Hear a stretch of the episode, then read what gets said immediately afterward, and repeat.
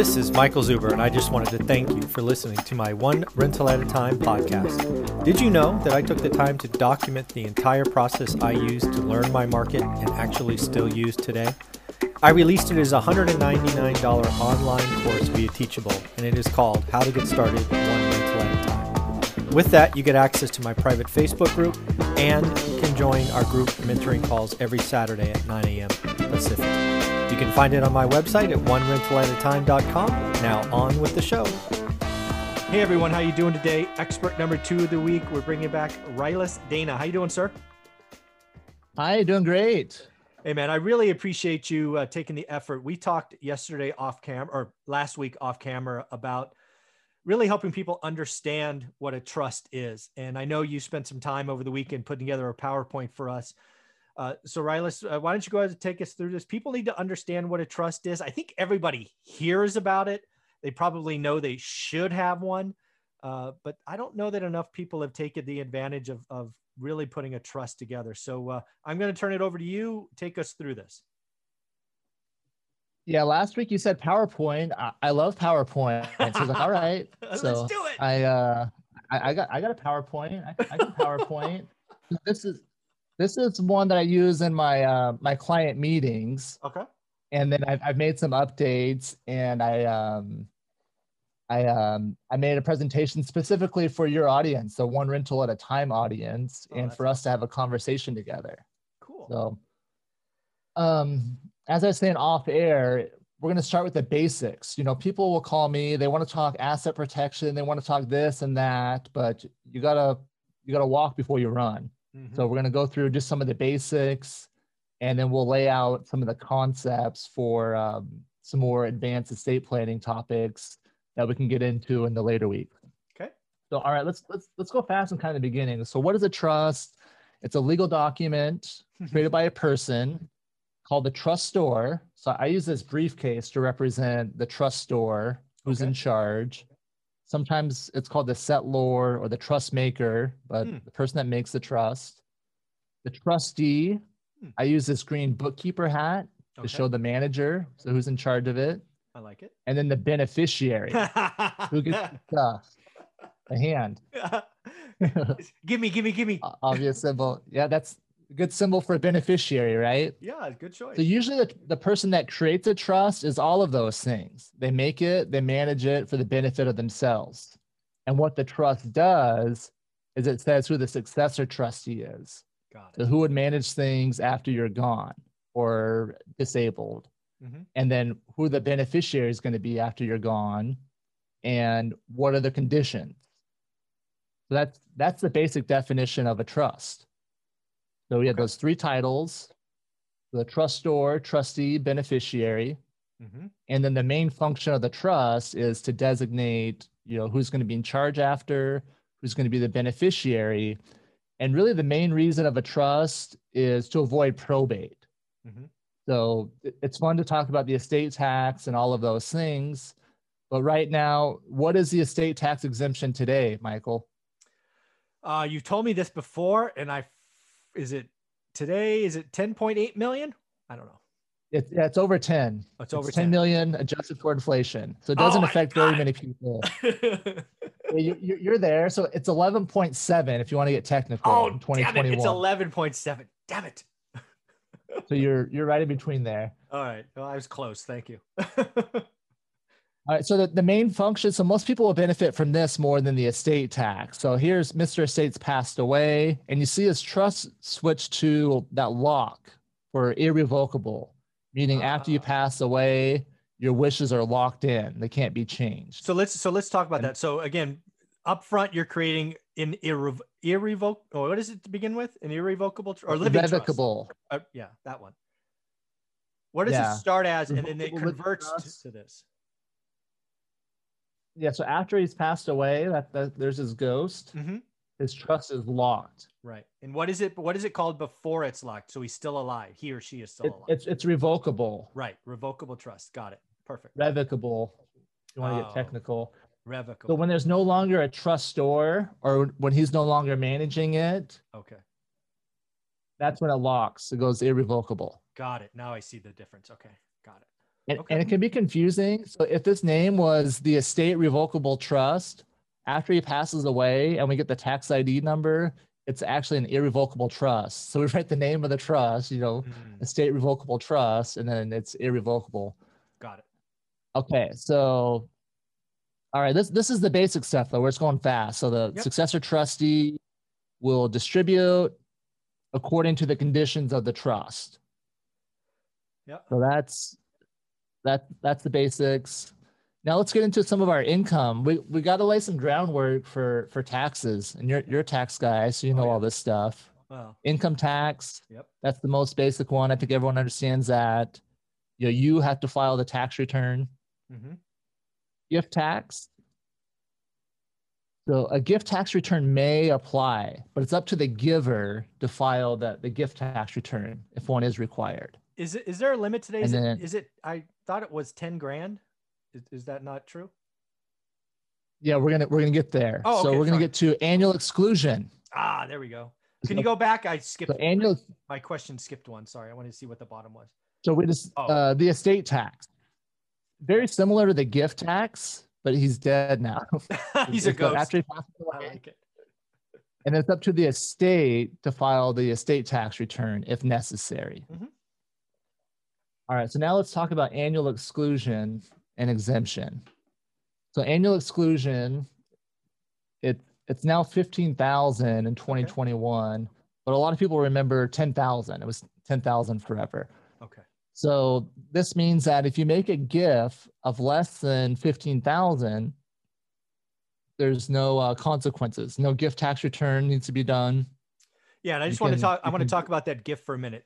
So that could be cash, stocks, crypto, I don't know, I guess a house if it was under that limit. I mean, it could be any of those things, right? It doesn't only have to be cash is what I'm getting at.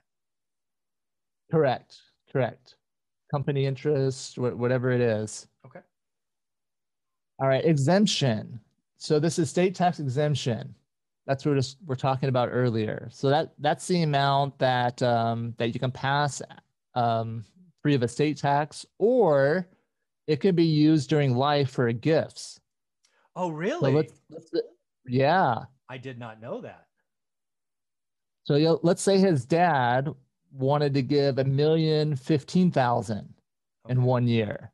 All right. So what that would look like? So 15,000 would be annual exclusion.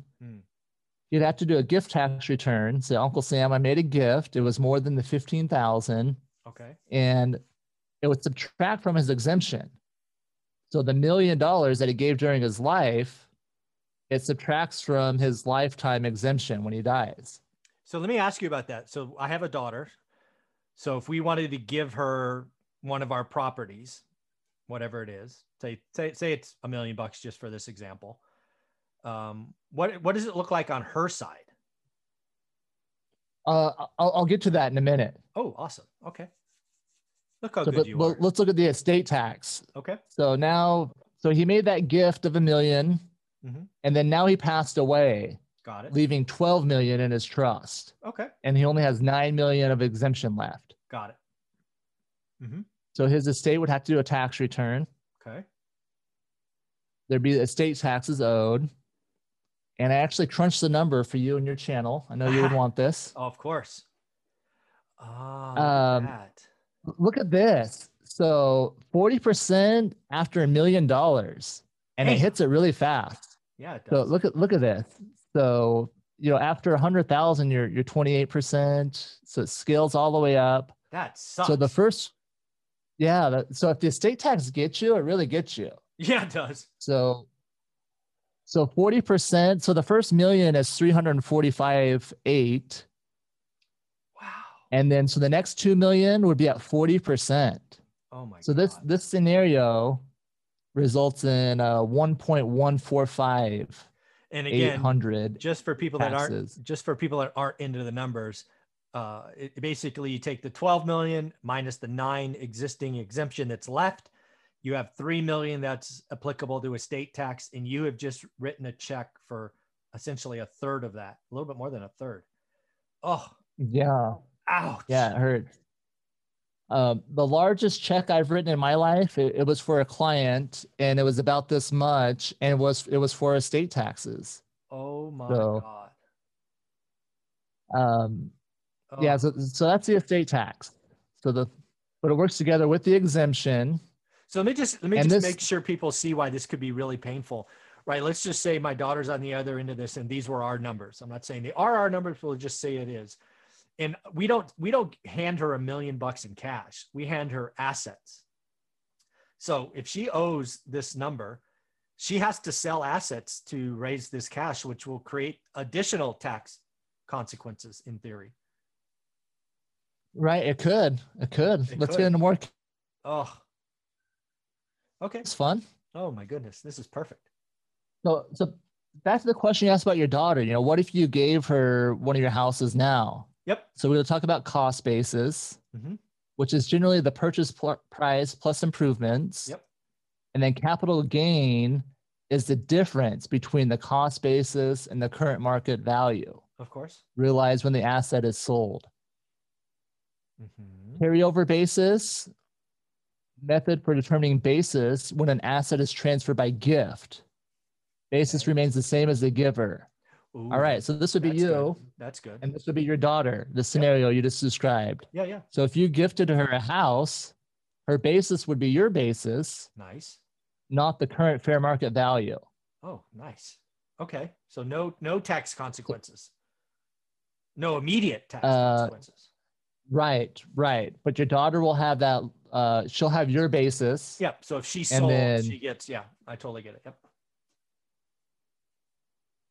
As opposed to a step up in basis, if the transfer is at the date of death or after death. Exactly. Then the basis is going to be the same as the fair market value. Date of death. Yep. Okay.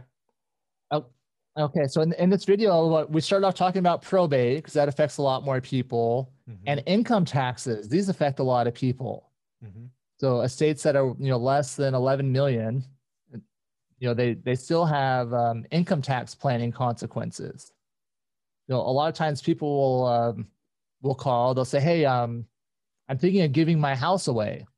And again, as the attorney, I'm like, why? I have like 5 more questions. What are you trying to achieve? I need more data. What are you looking to do? Yeah. Because it's usually better to inherit things and get that new step up in basis. But if they're trying to do other things. Okay. I got you. Okay. So unlimited liability. There's an injury. This is what unlimited liability looks like. You have an injury in one of your houses. They're all at risk. If you own them all personally, that could be unlimited liability. As opposed to limited liability, let's say you own a property inside a LLC and the injury occurs in that property. Then only those assets are at risk. So that's the idea of limited liability. All right. Question for you, Michael. Oh, no. Would you rather have your inheritance outright, free of trust, or would you rather have it inside of a trust? Well, so depends, right? You're going to want to know more questions about the trust. Yeah, more data needed. I've learned from you. Right. So, yeah, you want to know about the trust. So how does this trust work? You're the beneficiary of it. Yep. The first thing you're going to want to know is who's a trustee. So who's in charge of managing it? Okay. Is that someone else? Or what if it said that you became the trustee at age 35 and you're over 35? This is how I designed my dynasty trust. So we let the child be the trustee at 35. Okay, makes sense. Distributions from the trust at the trustee discretion, which is you. I like that. Yeah. Power of appointment, that means you can choose the beneficiaries. Oh. So you're going to choose where this trust goes after you pass away. Ah, I did not know that. Okay. Sometimes called the power of disappointment, meaning if your kids upset you, you can say, you know what, this trust is not going to you. Oh, that's a good one. I like that. And all of this dynasty trust is outside of your estate. meaning a couple things. Yeah, meaning that it's non-taxable, that it's not subject to the estate tax again. So let me just make sure I understood that. Hold on, that's we can't miss that. So let's just assume you're, you know, grandpa or grandma or whatever, and you're worth, I don't know, $100 million or whatever it is, some big ass number. You set up a dynasty trust like this. In theory, that you're going to pay the taxes once, right, when grandma or grandpa dies, but that's it. It's now in dynasty trust. And I guess that's why it's called dynasty. That amount left, let's just call it $60 million, could in theory go through many generations with no more taxable events. Yes. So the technical name for this, it's a generation skipping trust. Of course. And there is a limit to how much we can put into this trust. Oh, is there? Okay. It's currently also 10 million, the same as the other exemption, but you're right. Meaning that everything, once it's in this trust, it clears the estate taxes to get into the dynasty trust. Right. And then it passes free of estate tax to the next generation. Is it, just so I understand the limitation, is it the same 10 million or 11.8 or whatever it is now? Or is it in addition to, like, you get 10 million here and then 10 million over here. So really it's 20 million? No, it's a different number. It's a different number. Okay. So you're not putting them on top of each other. They're the same number, but it's a different thing. Got it. Understood. So I thought so. We can get into that more next week. Okay. As long as I've been doing this, the GST, it's always matched the same. It's always been the same amount as the exemption. That makes sense. As the estate tax exemption. It's always been the same amount, but they're a little bit different things. Okay. I figured, but I wanted to ask. Okay, yeah. So now with that clarity, so in this trust, you get to control it. Mm-hmm. You get to choose when you want to get money out of the trust. You can choose where the beneficiaries go after your death, mm-hmm. and this is not going to be taxable. The other thing, you know, a lot of people, they're not concerned about the estate taxes right now, mm-hmm. but by having this outside of your estate, this gives you the best protection. If you got into a car accident, someone got a judgment against you, or whatever it is, no one can reach in there. Mm-hmm. Yep. All right. So now that you know that, I think you'd make the choice in the trust. Yes. Absolutely. All right. And then, so as assets accumulate, so you can accumulate assets in the dynasty trust. So you can take your inheritance and you could buy, you know, more real estate with it, despite in the name of the trust. So let me just make sure I hold on. So let's, again, I'll just use my daughter, right? So she gets, I don't know, $3 million in this thing. She could in theory use that to buy more assets. And because the money came from the trust, it could be named in the trust and stay there. Yeah. And then she's renting it out, renting out the properties. I'd want to see those in LLCs, which could be owned by the dynasty trust. Look at that. Yeah. So that, you know, the tenant doesn't really know where they're paying rent to. They're just paying rent to the LLC. Mm-hmm. And all this is happening where it's going to be transferred estate tax free. And it's all free of daughter's creditors or any potential creditors, like a divorcing spouse or a car accident. You know, no one can reach in here and get those things. Wow. Versus if you accumulate assets, you know, over here in your name, then all of those things are taxable. They're going to have to go through the estate tax when you pass away. Interesting. All these things to learn still. All right. Yep. So the opportunity. So I think that the thing to learn today is you want a dynasty trust. This is mainstream estate planning. Yeah. And as we've mentioned before, there's no such thing as asset protection planning. That's bad public policy. That's why you just want really good estate tax planning. It's the same result. That things are not going to be subject to the estate tax again. They're also out of reach for creditors. Mm-hmm. So I think the opportunity is, if your parents are still alive, you know, you want them to set up a dynasty trust. If you're going to be receiving an inheritance, that's the best way to protect it. Got it. Now, I say the magic of the dynasty trust is because someone else created it for you. If you create it for your daughter, mm-hmm. you can give her all the control as a trustee, mm-hmm. but she has none of the ownership. Got it. So it's because someone else creates this and transfers it. If you want to do more research, generation skipping trust, that's a technical name. This is mainstream estate planning. This is one of my favorite topics. I'll ask you that question. Is it possible to change parents' trust after they are deceased to add a dynasty trust? What do you think? I'm going to guess no, but I have no idea. Maybe, of course. Maybe. I'm going to say probably yes. And that's as much as I want to say on the internet, but I'll say probably yes through decanting. Ah. So there's Arizona's had the law for a while. I've decanted several trusts, but decanting means to it's a way to non-judicially, so without court, to amend irrevocable trust. Interesting. I did not know that. So the other takeaway is, set up your children with a dynasty trust. Yeah. So this is the first conversation in asset protection. So once you have these things set up, then you can go on to the next level. And I think we're out of time today. Yep. This is a lot of fun. Well, show the next slide so people can know where to find you, because this is the kind of stuff people need.